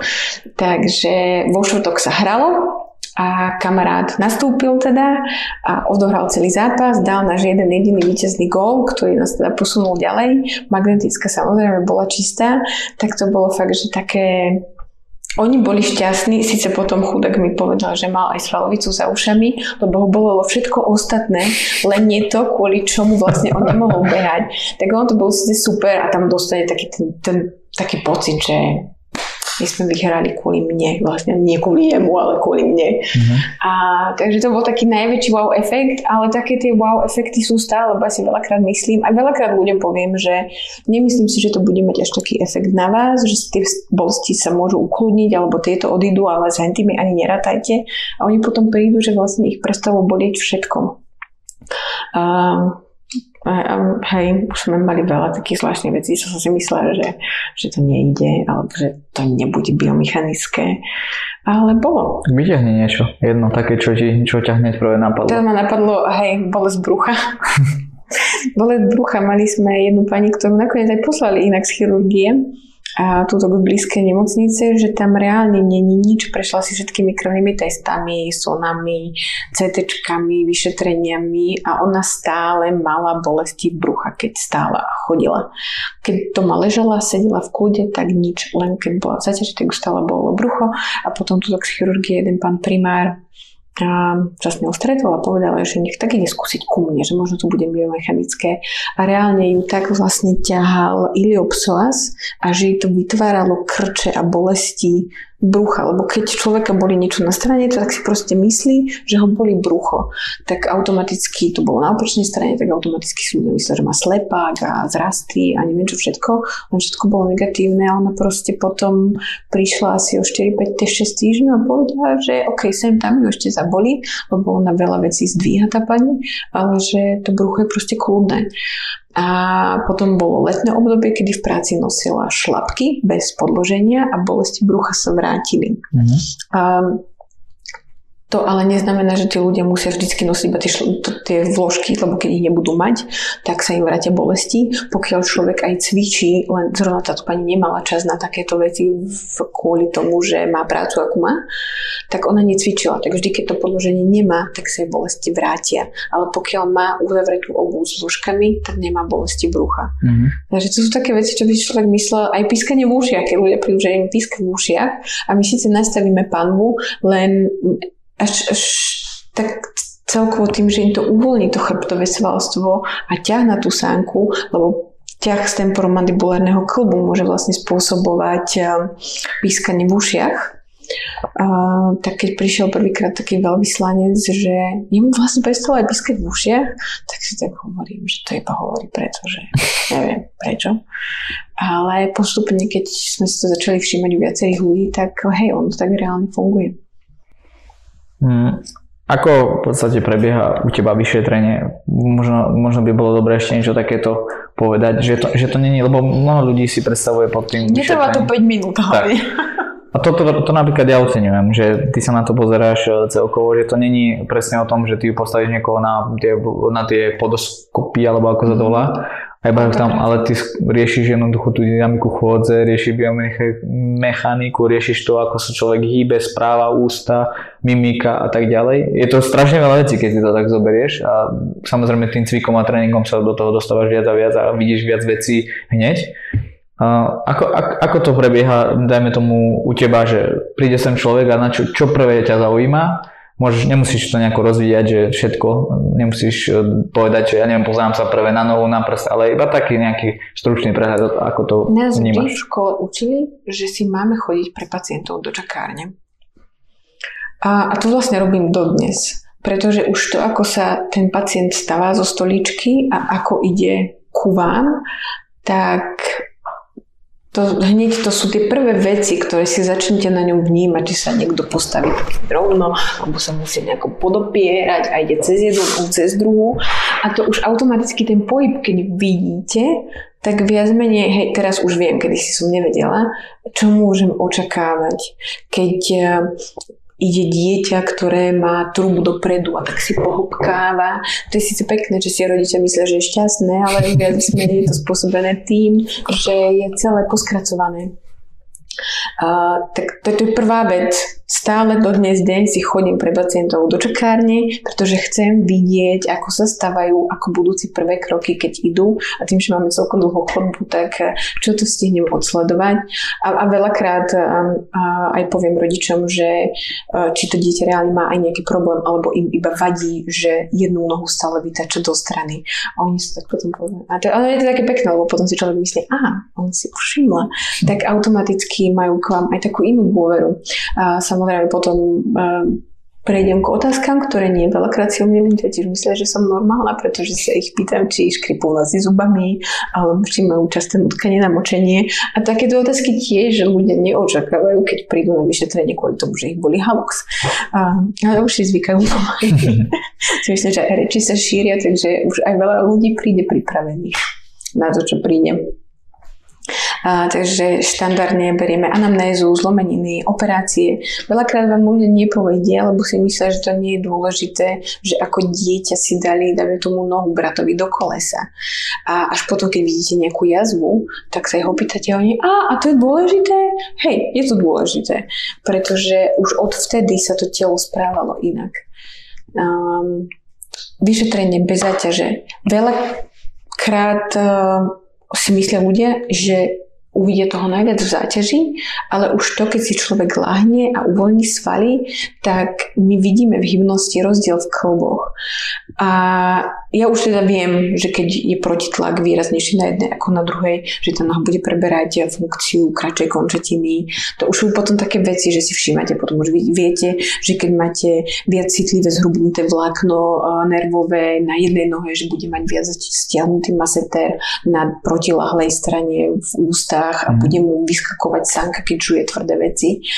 Tak, tak to už sú také veci, že čo si postupne sa naučíte, hej, ale tak vždycky ten základ je hybnosť klbov, lebo veľakrát už hybnosť klbov bez záťaže nie je taká, ako by mala byť a tu ide hlavne o to vedieť ten rozdiel tej horšej a lepšej strany. Lebo tá lepšia je viac menej tá hybnosť, okolo ktorej by ste sa mali hýbať aj na tej druhej strane. Tak a nie u každého je rovnaká. Takže ja si väčšinou vždycky a tí ľudia, to je to ďalšie také, že prečo idete najskôr vyšetrovať to dobré chodidlo, keď ma boli to druhé. Pretože ja chcem vedieť, čo je ten pohyb, ktorý by sme chceli mať aj v tom zlom.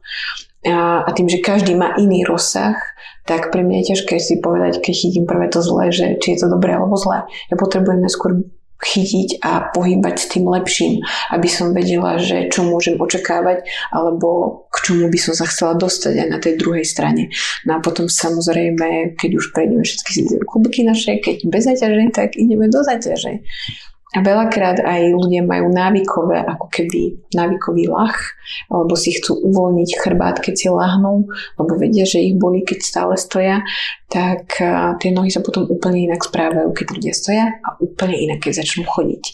A preto aj chceme, aby ľudia nestehovali brušnými svalmi, keď kráčajú a nesnažili sa vystierať. Ja potrebujem, aby boli úplne opustení s vypučeným uchom, zvesené ramena. Najhoršie svoje ja, čo vyťahnú, nech ho tu predvedú, lebo vtedy vieme, čo to telo robí, keď už sú unavení a nedokážu si držať tú formu toho vystretia a všetkého. Mm. Dobre, Máme tu ešte jednu vec, ktorú sme neprešli a to je, tí, všade tie sú, ktorých poznám, teda takýchto ľudí, čo sa tomuto venujú, tak všade sa tie vložky odlievajú. Ty máš nejakú univerzálnu, ktorú podkladáš a uhlíš podľa seba, alebo podľa toho, čo nájdeš. Prečo to niekto robí tak, že to, dajme tomu, odlievajú a prečo to ty robíš takto? lebo sa to tak naučili. Ale nie, a ja odlievam, keď sa pozrieš za seba, tak tam mám porobené odliadky. Um, len um, tieto prefabrikáty sú ich dovážeme zo zahraničia, pretože toto bolo, ja som už robila s veľa prefabrikátmi, tým, že som bola v zahraničí, tak som mala aj možnosť. Druhá vec je, že ja som robila v zahraničí a aj stále chodím študovať do zahraničia, tak ja stále mám ako keby podľa mňa väčšiu možnosť ako iní sa dostať k tým lepším materiálom a k lepším veciam. Takže to je druhá vec. A, tak som si vybrala tie, ktoré sú pre mňa anatomicky najlepšie frézované a mám možnosť doplňať rôzne uhly či už v prednej časti alebo v zadnej, nastavovať výšky. A ja radšej najskôr robím s prefabrikátmi, lebo keď máme niekoho, kto má problém niekoľko rokov, on už veľakrát má vytvorenú kompenzáciu. A ja najskôr potrebujem odstrániť tú kompenzáciu. Čiže ja keď začnem s prefabrikátom, ktorý ja si môžem o dva mesiace, keď príde na premeranie, zmeniť, tak je ja stále pracujem s tým jedným párom vložiek, iba mením tie spodné časti, ako potrebujem, až kým sa mi ten človek nezastabilizuje. A on už potom väčšinou veľakrát ani nepotrebuje tú vložku, alebo keď ju potrebuje fixne, že je športovec a má zvýšenú záťaž, tak hej, potom už keď máme všetky muchy vychytané, vieme, že on funguje vo svojom takom anatomickom pohybu najlepšie ako môže, nemá zranenia, nič ho nebolí, nemá zatuhnutia, tak vtedy ho zasadrujeme a dáme spraviť ten real deal podľa toho, čo potrebuje a to je zase úplne niečo iné, čo sa bežne odlieva tu. Ale nechcem, aby proste niekto sa posunul iba trochu a s tou odliatou na mier vložkou a už ďalej sa nemám kam hýbať, lebo nebudeme každé dva mesiace proste do zahraničia do labakov posielať vložku hore dole. Za prvé to extrémne dlho trvá a je to aj finančne náročné.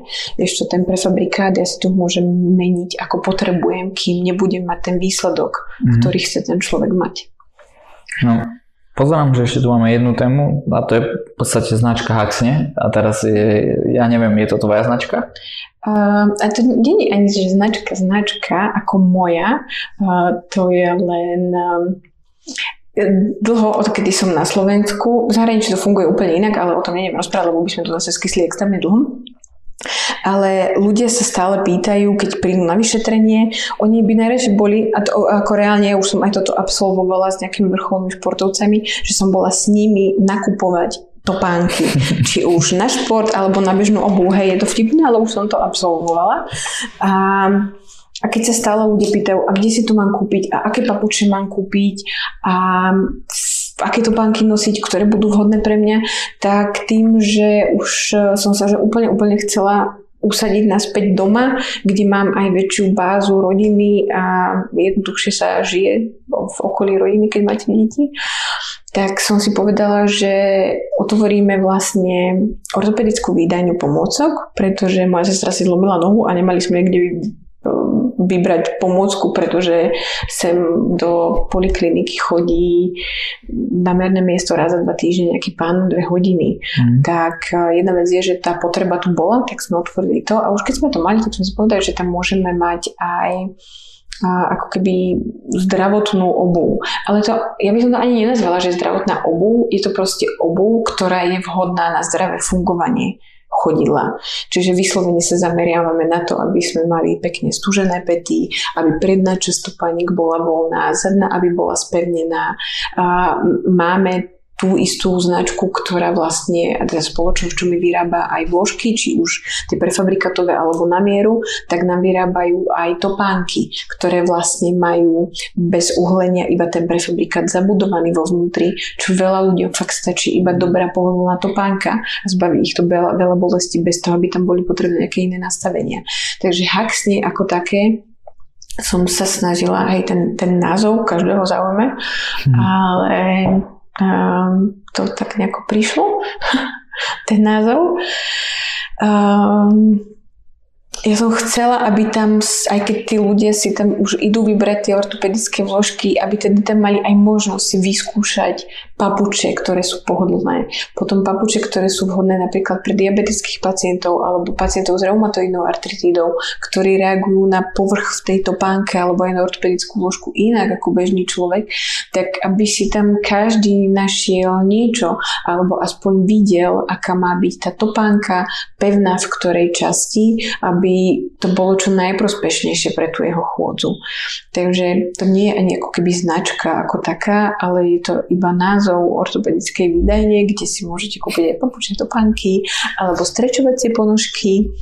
Um, čo potrebujete vlastne na nohy, na haxne. Mm. Ja, ja myslím, že by sme sa vedeli ešte baviť o veľkých témach, lebo si začala asi vnútorné orgány a tak ďalej a v podstate tomu sa ani nevenovali a uh, takisto by si vedela vymenovať x tisíc prípadov do toho, takže ja si sem poviem, že ešte sem ešte raz príde možno. Ale poďme, poďme na otázky od divákov. Predsa už asi to je krásny čas, ktorý sa rozprávame. Mm-hmm. Pardon. Je?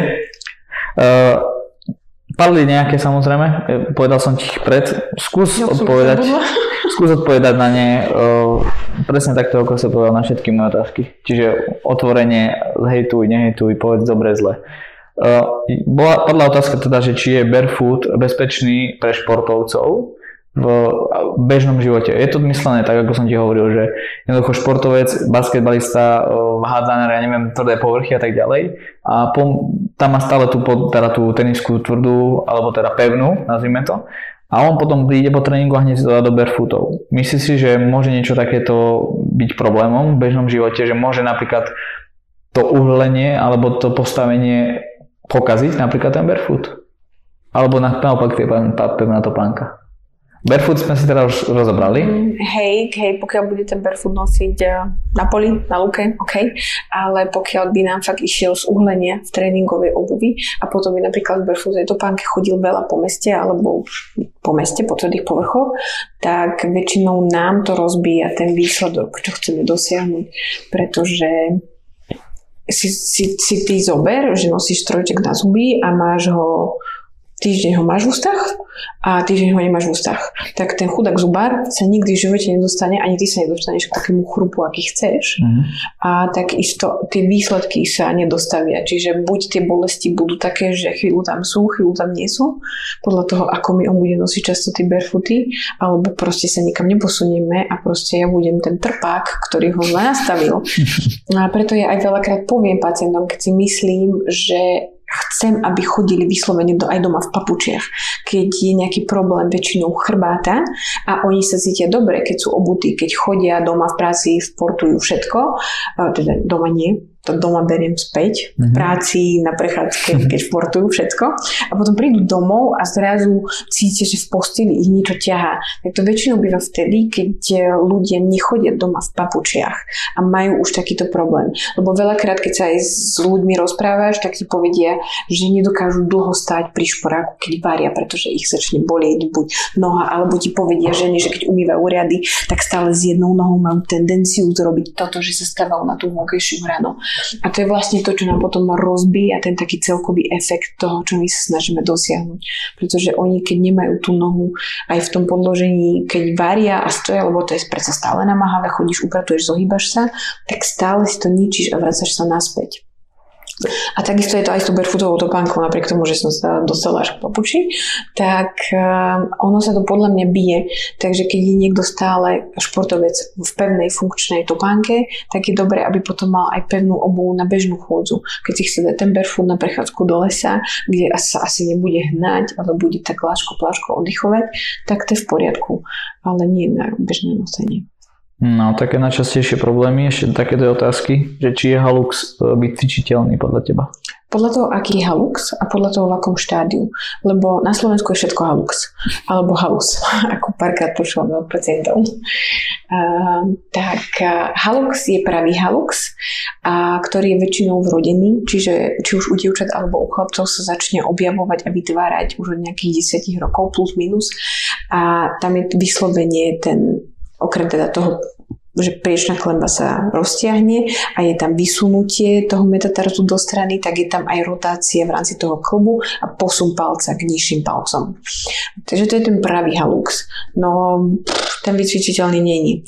Trošku opticky sa to dá zlepšiť cvičením, pretože si zoberte, že stále fungujete tak s tým prstom preloženým a šlacha, ktorá je vlastne na vnútornej strane, tým pádom stále stiahnutá. Mm. Takže keď sa s, tou, s tým palcom cvičí, manipuluje, uvoľňuje, alebo sa nosia aj nočné dlahy, dajme tomu, ktoré to vystierajú, tak ono je to ako keby trošku opticky lepšie, ale tú deformitu v tom klbe, tu proste človek nezmení žiadnym cvičením, žiadnymi zázračnými uh, odťahovačmi ani, ani ničím. Je to genetické, ale. To je väčšinou, ale aj získané funkč- práve haluxy sa nevycvičia. Ešte funkčné haluxy, to je úplne iná vec a tam väčšinou nevidíte ten posun taký výrazný, iba tak jemne sa ťahá a možno je trochu zhrubnutie okolo uh, metatarzofalangiálneho klbu. To je vycvičiteľné a, a veľakrát na to veľmi aj pomôžu razové vlny. Pretože keď funkčný halux je taký, uh, ktorý vlastne prvý metatarzofalangiálny klb, my keď chodíme, by sa mal počas chôdze dostať do dorzálnej flexie 45 až 60 stupňov. Keď túto hybnosť v tom klbe nemáme, tak sa začne blokovať a to vytvára funkčný halux. Mm-hmm. Čiže vidíte, že tam akože niečo je, ako napríklad teraz na mojom krivom palci, ale dúfam, že sa raz funkční. A to isté je aj s tými funkčnými haluxmi, že keď sa s nimi cvičí, po prípade veľakrát aj aplikácia razových vln, veľakrát sa či 3-4 aplikácie s týždňovým rozostupom, pouvoľňujú všetky tie posťahované meké tkaniva dookola a tá hybnosť je hneď po prvej aplikácii lepšia, ale aj bolesti odchádzajú relatívne rýchlo a dosť dlho dokážu ľuďom vydržať. Takže získaný funk- funkčný halux je vycvičiteľný, ale pravý halux, taký ten úplne, že s rotáciou a prechodom a všetkým, to, to nevycvičíte. Uh-huh. A posledná otázka je Petová ostroha. To nie som. Uh, Petová ostroha je Petová ostroha a vie byť harabúda. A Petová ostroha liečbu, ako liečíme Petovú ostrohu, alebo Skúsme to tak kategorizovať, že chceme, máme problém ostrohy, je diagnostikovaná, niekto ju tam má a nič mu nerobí. Niekto tam ani nemá. A niekto ju tam nemá a je to problém. Mm-hmm. Ale ktorá petová ostroha, lebo bývajú dve. Na Slovensku síce iba jedna. Dajme... Uh, Väčšinou býva buď zo spodu, zo spodu. alebo zo zadu. Tak zo Skalka. spodu petová, hej. Uh, zo spodu petová ostroha, tak um, naozaj niekoho bolí, alebo ju tam má dlhé roky, ani o nej nevie a zrazu skočí zle na hranu schoda a začne ho to bolieť. Ale jeho reálne nezačne bolieť tá ostroha, ale tá fascia, ktorá je porušená tým hrotom ostrohy. A vtedy, napriek tomu, že sa ľudia liečia na ostrohu, tak ich boli plantárna fascia. A, a to je diferent, to je rozdielna bolesť. Ale keď prídete bežne niekam, tak či je to bolesť, keď ráno chodíte a bolí vás peta a potom počas dňa sa to ukludní, alebo že ráno je to v pohode a počas dňa čím viac chodíte, tak vás bolí peta, no tak stále je to lietené ako petová ostroha a pritom sú dve rozdielne veci. Takže tu treba priznať to, že či vás reálne bolí tá petová ostroha a tá bolí väčšinou nie z rána, ale čím väčšiu záťaž máte, tým viac to začne bolieť, alebo to bolí až večer. Boli to vyslovene na jednom mieste. A keď si dáte palce do dorzálnej flexie, že sa napne nad ňou plantárna fascia a vtedy na to tlačíte, tak vtedy to nebolí. Iba keď to uvoľníte, tá fascia sa ukludní a zatlačíte, tak vtedy bolí. Vtedy je to ostroha. Ale pokiaľ to vyslovene na dotyk boli stále, či už máte v tej dorzálnej flexii, keď je to fascia, tak vtedy to boli ešte viac, lebo tá šlacha nie je napnutá, mm-hmm. nechráni vlastne ten hrot, tak vtedy je to väčšinou plantárna fascia. Plantárna fascia najviac boli ráno, alebo keď takto, ako my tu sedíme vyššie hodiny, postavíme sa, tak tie prvé kroky bývajú bolestivé. No dobre, myslím si, že sme prešli všetko. Paráda. Chcel by si niečo povedať ľuďom? Ako nejakú, lebo v podstate... Ja, ja, do života? no, ja tu mám také, že rady pre ľudí, že výber obuvy a tak ďalej. A neviem, či si to ochotná sa takto akože úplne, že to povedať presne, že toto je výber obuvy, aký je dôležitý. No výber obuvy je veľmi dôležitý, lebo veľakrát iba zmena obuvy uh, už veľa ľuďom vyrieši. Ale obyčajne na tvrdé povrchy je si vyberať topánku, dajme tvoju topánku. A to rovno aj ukážeme, nie? Môžeme, no. Teraz si sa začal báť v hlave, čo keď mám Hej. topánku. Čo keď mám zlé ponožky. Diera tam nie je, tak pohode. Nie. Topánky, keď kupujeme, treba dbať na to, aby bola pevná peta. Akýkoľvek typ chodidla poznáme, tak vždy je dobré, keď je táto časť pety vystúžená. Ono veľakrát sa dá na ňu poklopkať, lebo niekedy býva iba kartónom tvrdená, ale veľa výrobcov dáva napríklad termoplast do pety. Takže obyčajne platí, čím pevnejšia je táto časť topánky, tým lepšie bude držať stabilitu pety a automaticky aj tie naše klemy pozložne priečne budú v anatomicky dobrej pozícii. To veľakrát sa inak aj mami pýtajú, či detská topánka musí mať ako keby valgozmu výplň, takéto podloženie na plochu nohu. A nemusí. Tá podrážka, tá stielka môže byť rovná, pokiaľ je pevná peta, alebo čím pevnejšia je peta, tá nám dáva ten smer, ako bude tá petová kosť stať, čiže aj ten klb a ako sa to chodidlo bude správať. Čiže pevná peta je základ, predná časť topánky sa musí ohýbať a zadná časť, čím menej sa bude ohýbať, tým lepšie.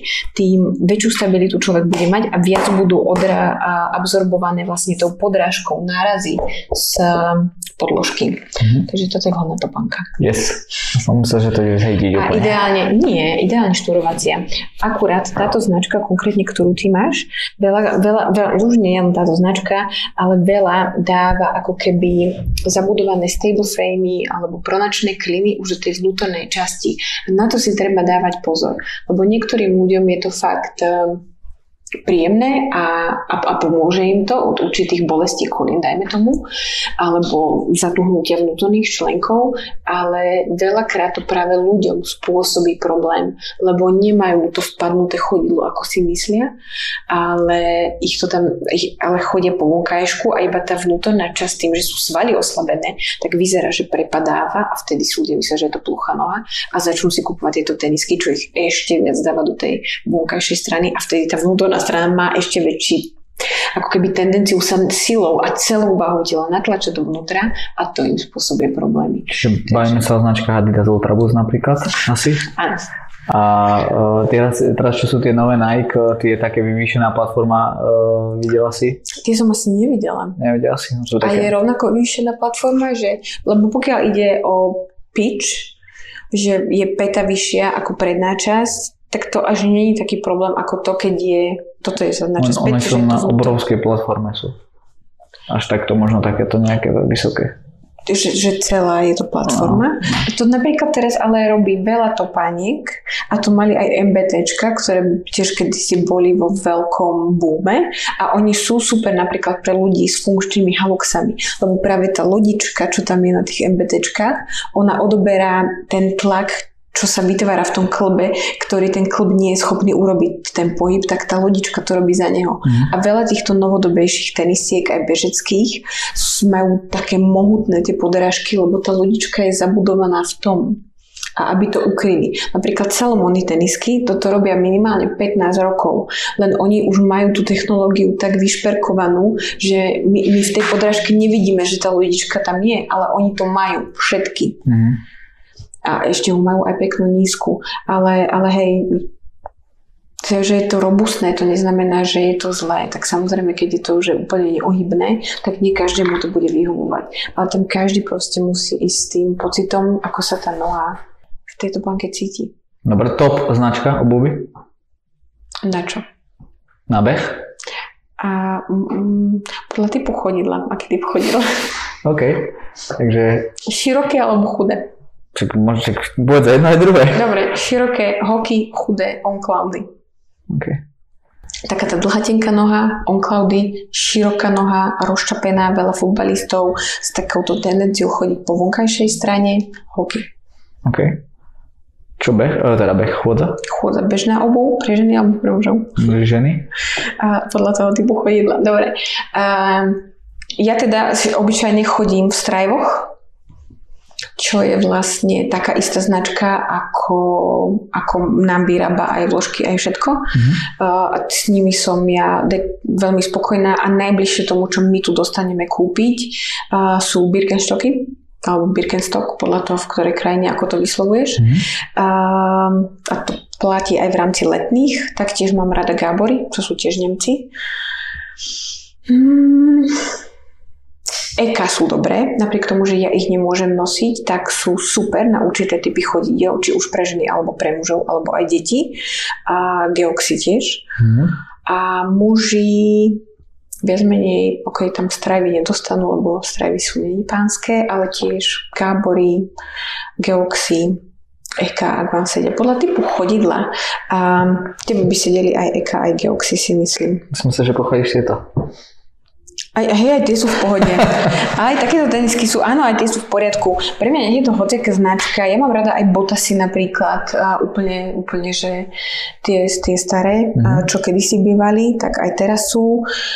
Mm, a tie mám tiež rada. A dlhý, chudý typ chodidiel, či si sa na Slovensku veľmi ťažko zhaňujú, ale v Čechách určite vagabundy. Mm. Lebo veľa ľudí fakt má úplne chudú tú nohu, aj mužov. A, a pre nich je to chudákov hrozné, pretože všetky topánky sú široké. A stále sa všetci stiažujú, že potrebujú širšie topánky. Ale fakt niektorí muži majú dlhú chudú nohu a to pre nich je trauma si zohnať obu, ale vagabundy fakt im sedia na takéto dlhé chudé nožky mm. a to je potom luxus. Dobre, skúsim ešte druhý pokus. Čo by si povedala ako nejakú message pre ľudí? Ktorý...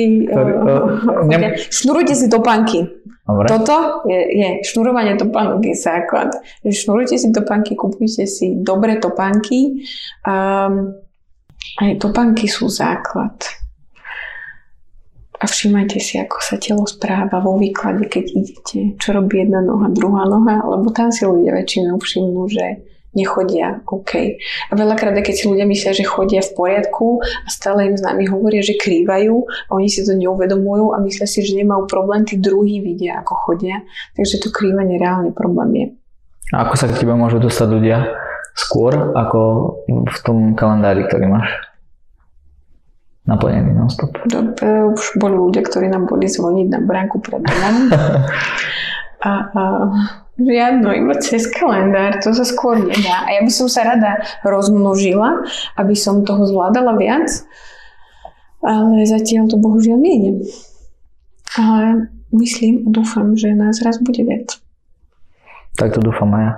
Takíto ľudia sú potrební pre nás všetkých. Chcem ti poďakovať, že myslím si, že to bolo plodné. Ja ďakujem, už, už som sa aj také, že uklonila, už nemám stred ako na začiatku. Nie. By som mohla pokračovať. Tak som rád. No neviem, či môžeme pokračovať a či to budem môcť nie, zverejniť si musel strihať nové toto, to už radšej nie. E, takže ako som povedal, ďakujem ti, že si prijala pozvanie, že si to so mňou bola. A...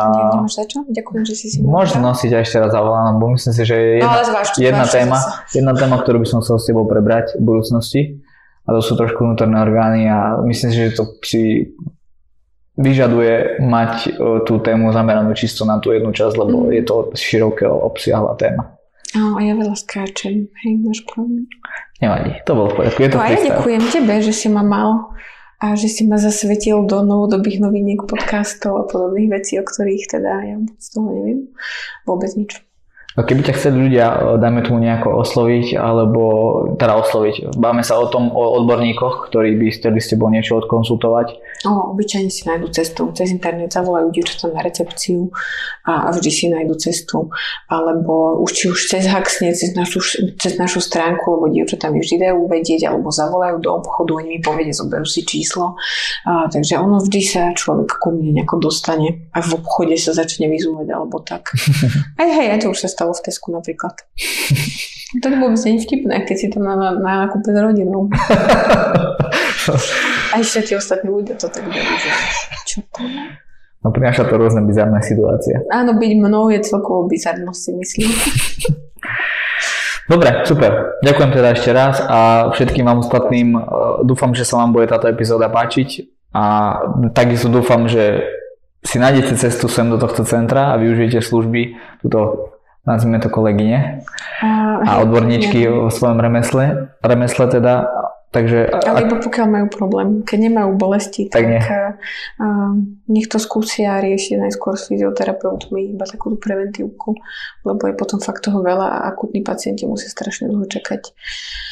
A aj keď ja sa snažím ich teda brať tých akutných čo najskôr, ale niekedy sa to nedá, keď moje deti sú choré, alebo som chorá zničená životom, tak to nejde až tak rýchlo.